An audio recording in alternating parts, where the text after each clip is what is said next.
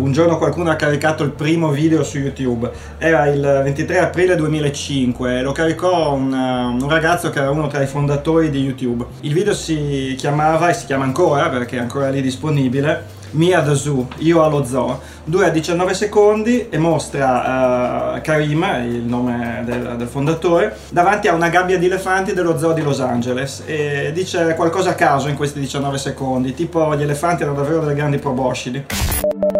Yab Podcast. Yab Podcast.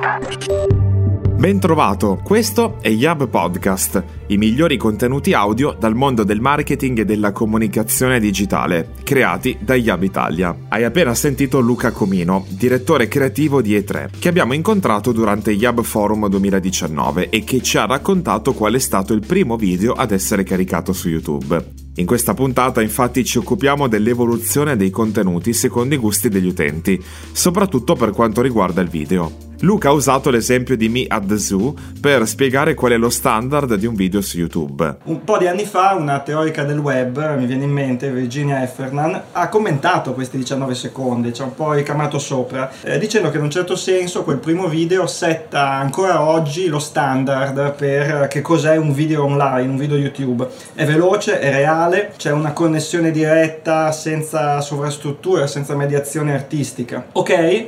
Però a me verrebbe da dire che ovviamente lo scenario è anche molto cambiato nel frattempo. Però l'elefante, l'elefante in quel video mi fa venire in mente una cosa, una vecchia storia indiana. C'è un re che ha un elefante e chiama un gruppo di persone, le fa bendare e chiede a queste persone di toccare l'elefante. E ogni persona tocca una parte diversa dell'elefante e, e la percepisce in modo diverso. Chi tocca la gamba dice che sembra una colonna, chi tocca la coda dice che sembra una scopa. Nessuno ha la visione complessiva dell'elefante. Ecco, mi viene in mente che pensando a YouTube YouTube effettivamente è un po' così, cioè è vero che YouTube è tantissime cose diverse. Da una parte può essere una realtà senza filtri, immediata, come quel primo video ancora oggi, oppure può essere un video di intrattenimento raffinatissimo, ma può essere anche suono, ad esempio. Tantissimi usano YouTube per ascoltare canzoni. La storia raccontata da Luca Comino coglie il punto. YouTube è un mondo dove c'è tutto, però si possono identificare delle macro tendenze. Ce ne parla Enrico Torlaschi, Managing Director di E3. C'è stato un grande passaggio da YouTube come repository di contenuto mm, generato dalle persone, ehm, insomma come spazio nel quale salvare e condividere a uno spazio uh, nel quale da una parte i brand si raccontano e si mettono in scena di fronte a un grande pubblico e dall'altra eh, nel quale quello stesso pubblico cerca delle risposte, quindi informazioni, occasioni di crescita personale, eh, come un motore di ricerca. E infatti oggi YouTube credo sia il secondo eh, motore di ricerca al mondo dopo Google. Per i brand quindi questo significa che cambiano moltissimo le guideline eh, e le best practice per la creazione di contenuto. YouTube stesso ha proposto una distinzione tra contenuti eroe e contenuti funzionali. Realtà e immediatezza ehm, contano sempre, ma spettacolarità, qualità, wow effect eh, sono altrettanto importanti. E per quei contenuti che rispondono a specifiche esigenze, per i contenuti più funzionali, diventa importante la chiarezza, la precisione e l'approfondimento. È per tutti questi motivi che oggi si parla molto di YouTube come di un canale TV. Ma qual è l'interesse nell'accostare YouTube alla TV? Ce lo spiega Luca Comino, direttore creativo di E3. Ad esempio, una delle domande classiche del marketing, che cos'è che davvero fa scattare l'alchimia tra una persona e un brand? Cos'è che lo fa salire, un, che fa salire un prodotto, un brand di un gradino nelle preferenze della persona? Allora, sono state date nel corso degli anni, dei decenni, infinite risposte. C'è chi dice che conta il messaggio, quindi un approccio molto razionale, che dice devi dire la cosa giusta, la persona giusta, ok? C'è chi invece dice che devi emozionare. Recentemente c'è una teoria sviluppata in ambito neuromarketing, quindi al confine tra il marketing, le neuroscienze e la scienza, che dal mio punto di vista è molto interessante e si collega a tutte le cose che stavamo dicendo. Cioè, fondamentalmente il punto è, non è soltanto importante che una persona sia esposta ad un messaggio, quindi che lo veda, e che quel messaggio sia magari quello giusto per lei. Non basta questo, la persona deve poter ipotizzare ragionevolmente che quella stessa comunicazione è vista da tantissime altre persone, una sorta di conferma sociale da un certo punto di vista. Quello che conta è sapere che gli altri sanno, è questo che rende un prodotto desiderabile e diverso rispetto a prodotti magari del tutto analoghi. YouTube oggi rende possibile questa esperienza.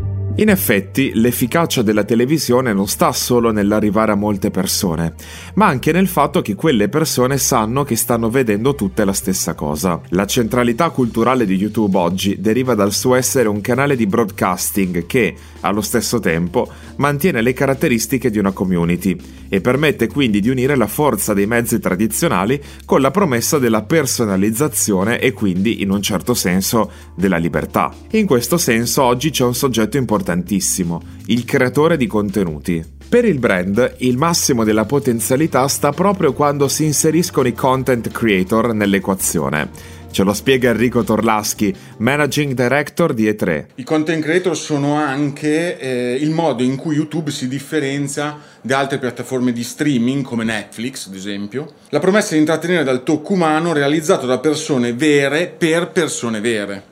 È sorta con forza una versione della piattaforma che privilegia i grandi numeri. Lo star power è un ambiente più sicuro. Ad esempio, una notizia degli ultimi giorni proprio eh, è che YouTube sta implementando una serie di misure per monitorare e garantire la sicurezza dei contenuti rivolti ai bambini. Per i brand queste sono assolutamente delle opportunità.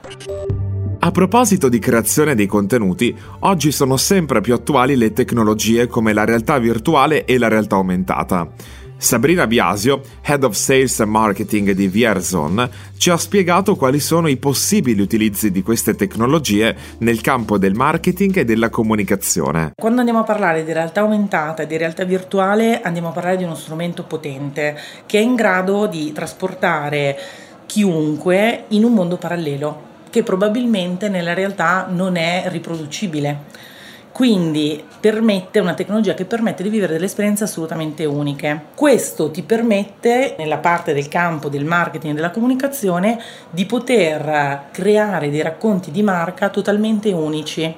Quando le nostre aziende dicono che cercano progetti di comunicazione con effetto wow, la risposta sicuramente più azzeccata è andare a lavorare con dei progetti unici realizzati su misura con queste tecnologie. Quando parliamo di tecnologie che possono essere appunto realtà virtuale, realtà aumentata o mix reality, parliamo della X reality, così le andiamo a prendere tutte e poi andiamo a studiare quello che è il vestito migliore per i nostri clienti.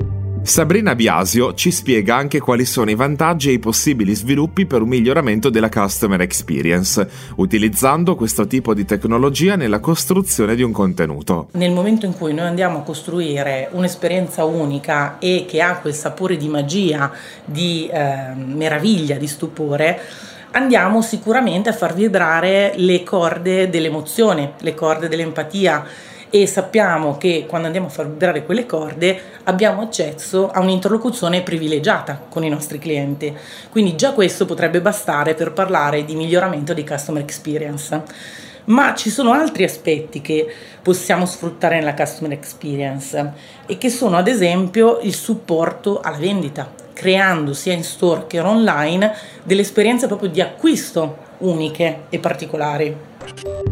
Come ci ha raccontato Sabrina Biasio, Head of Sales Marketing di VRZone, la magia e quindi l'emozione crea un canale di comunicazione privilegiato con gli utenti. Appuntamento al prossimo Yab Podcast.